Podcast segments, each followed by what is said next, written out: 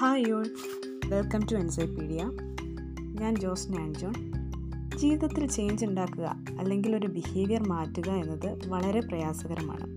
ഇങ്ങനെ behaviour change ചെയ്യുന്നതിന് ആറ് സ്റ്റേജുകളാണുള്ളത് ഈ ആറ് സ്റ്റേജുകളും ഇൻക്ലൂഡ് ചെയ്തിട്ട് ഡെവലപ്പ് ചെയ്തിട്ടുള്ള മോഡലാണ് ട്രാൻസ് തിയോറിറ്റിക്കൽ മോഡൽ ഇതിന്റെ ആറ് സ്റ്റേജസ് എന്നത് precontemplation contemplation preparation action maintenance and termination എന്നിവയാണ്.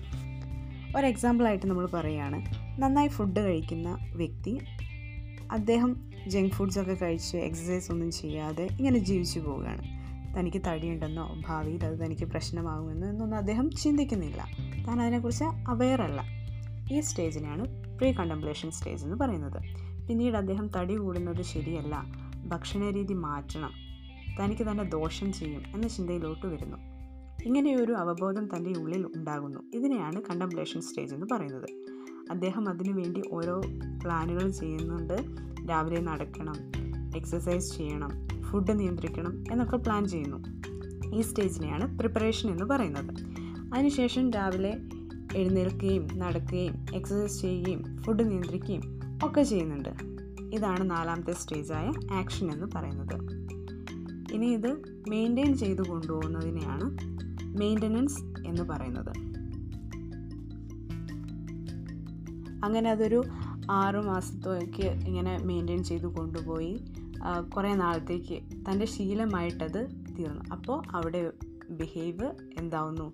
ചേഞ്ച് ചെയ്യുന്നു എന്ന് നമുക്ക് പറയാൻ പറ്റും. അതേസമയം ഈ മെയിന്റെയിൻ ചെയ്യുന്ന ആ സമയത്ത് മെയിന്റനൻസ് നടന്നുകൊണ്ടിരിക്കുന്ന ആ സമയത്ത് ഒരു കല്യാണം തനിക്ക് വരികയാണ്. ഒരു സുഹൃത്തിന്റെ കല്യാണത്തിന് വരുന്നു. അവിടേക്ക് പോകണമെങ്കിൽ മൂന്ന് മണിക്കൂറൊക്കെ വേണം. അപ്പോൾ നേരത്തെ എണീക്കണം. അപ്പോൾ അങ്ങോട്ടേക്കുള്ള പോകേണ്ട കാര്യങ്ങൾക്കൊക്കെ ചെയ്യാൻ വേണ്ടിയിട്ട് ഇതെന്ത് ചെയ്യുന്നു? കുറേ നേരത്തെ എണീക്കുന്നു. അപ്പം തന്റെ എക്സസൈസ് മുടങ്ങുന്നു നടക്കുന്നത് മുടങ്ങുന്നു. അതുപോലെ തന്നെ ഫുഡ് നിയന്ത്രിക്കാൻ പറ്റാതെ വരുന്നു. അങ്ങനെ അത് എന്താവുന്നു? ഫെയിലായി പോകുന്നു. ആ സ്റ്റേജിനെയാണ് ടെർമിനേഷൻ അല്ലെങ്കിൽ റിലാക്സ് എന്ന് പറയുന്നത്. അതോടെ പഴയ ബിഹേവിയറിലേക്ക് പിന്നെയും പോവുകയാണ്. മെയിന്റെയിൻ ചെയ്തു പോവുകയാണെങ്കിൽ അത് സക്സസ് ആയി എന്ന് നമുക്ക് പറയാൻ പറ്റും.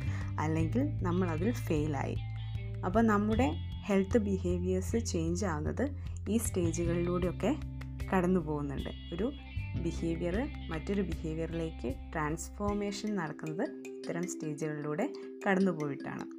അപ്പം നിങ്ങൾ ചേഞ്ച് ചെയ്യണമെന്ന് ആഗ്രഹിക്കുന്ന ഓരോ ബിഹേവിയേഴ്സും സക്സസ് ആയി ചേഞ്ച് ചെയ്ത് നല്ല ജീവിതം നയിക്കാൻ ആശംസിച്ചുകൊണ്ട് നിർത്തുന്നു. താങ്ക്